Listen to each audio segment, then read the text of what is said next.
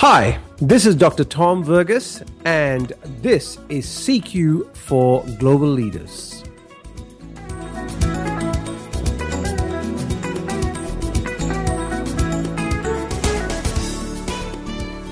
One of our listeners raised the question on how do we know if a conflict that we have with someone, whether it's cultural or whether it's just personal?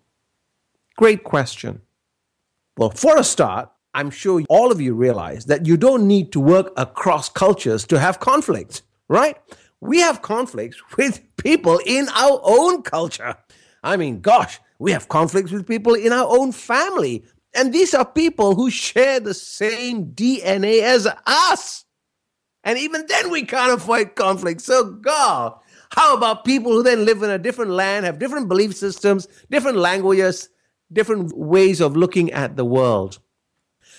If your interaction with an individual is leading to a disagreement or to a conflict, do not assume straight off that it's cultural. Because if it's a one-on-one interaction it could just be personality right? We have different personality styles.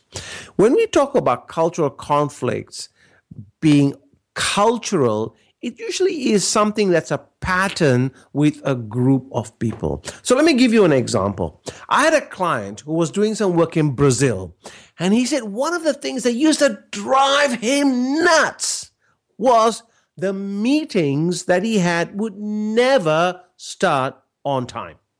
Never.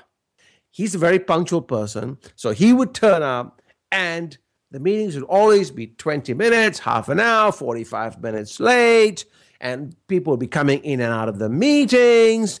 It was just driving him nuts.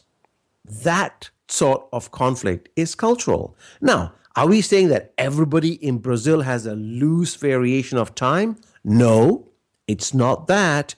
It's just that there is a very different view of time in Brazil compared to Australia, where he is originally from. So, what did he have to learn to do? My suggestion to him was you need to learn how to relax.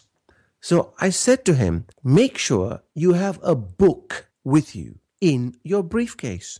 So at any time, if the meeting is delayed, all you need to do is pick up the book or your iPad and read.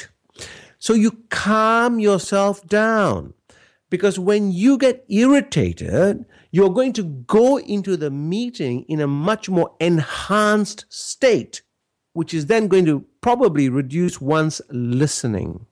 So, as a general rule of thumb, if you find that people in the particular culture are all doing something for whom you find irritating, that is what leads to a culture conflict. Could be keeping time, could be the way they address you, could be the way they look at certain topics. That's cultural. Alternatively, if you're dealing with someone where you have just a one on one disagreement, that could more than likely be personal sometimes referred to as personal culture. It's not quite the national culture, but it's the personal culture. Learning to deal with conflict is something that we need to navigate as human beings. In one of the following podcasts, I will discuss how to deal with cross cultural conflict. In the meantime, if you do want to find out more about it, then do reach out to me and I'll be happy to discuss it further.